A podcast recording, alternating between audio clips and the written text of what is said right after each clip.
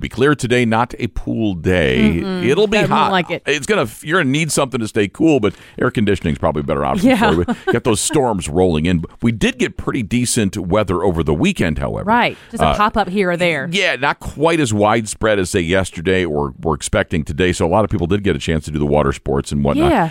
And unexpectedly, people were able to swim in the Malvern Hills pool. I bet you a lot of people didn't even know about it. I- it just kind of popped up out of nowhere. Maybe I I saw it in the Asheville Citizen Times Right. website. I'm like, really? And so I read the article, beginning to end, twice, and it never really says how they got it reopened. Yeah, there was something to do with the filter thing But that, or that was why cover, it closed. Yeah. I mean, the only thing I can figure is they, they got a part, they got a workaround, they got a whatever. Something. Mm-hmm. Yeah, they credited like this aquatic club for helping them, but they never said exactly, Mm-hmm. Exactly what they did. what they did or how they got it open. got to open. But it's great. So the Yeah. Malvern Hills pool is open. That is awesome. That is an asset to the community. That's right down the street, here, Right. down Patton Avenue, not far from the radio station, not even a mile. But while that one opens, another one closed over the weekend, disappointing folks up in Portsmouth, New Hampshire. Mm. They got a huge outdoor pool there, right? Expecting a, a full pool on the 4th of July. Right. Well, apparently on the night of July 3rd,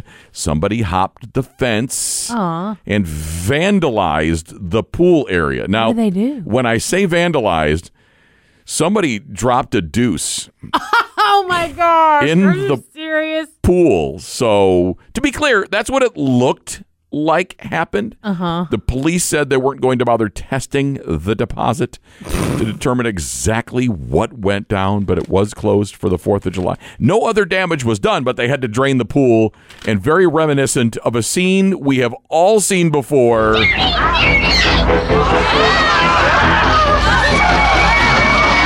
Don't touch it! And if you haven't seen Caddyshack, You need to. yeah, Everybody's running. Oh, it- No! oh, Spalding!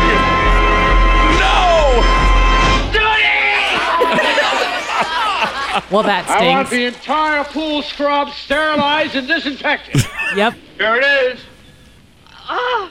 It's no big deal. It's just a baby Ruth bar. so, how does Portsmouth, New Hampshire know that it's not just a baby Ruth I bar? think when you look at it, you know. Do you? Do you, Crystal? Do you? Mountain Mornings Rock with Rick and Crystal.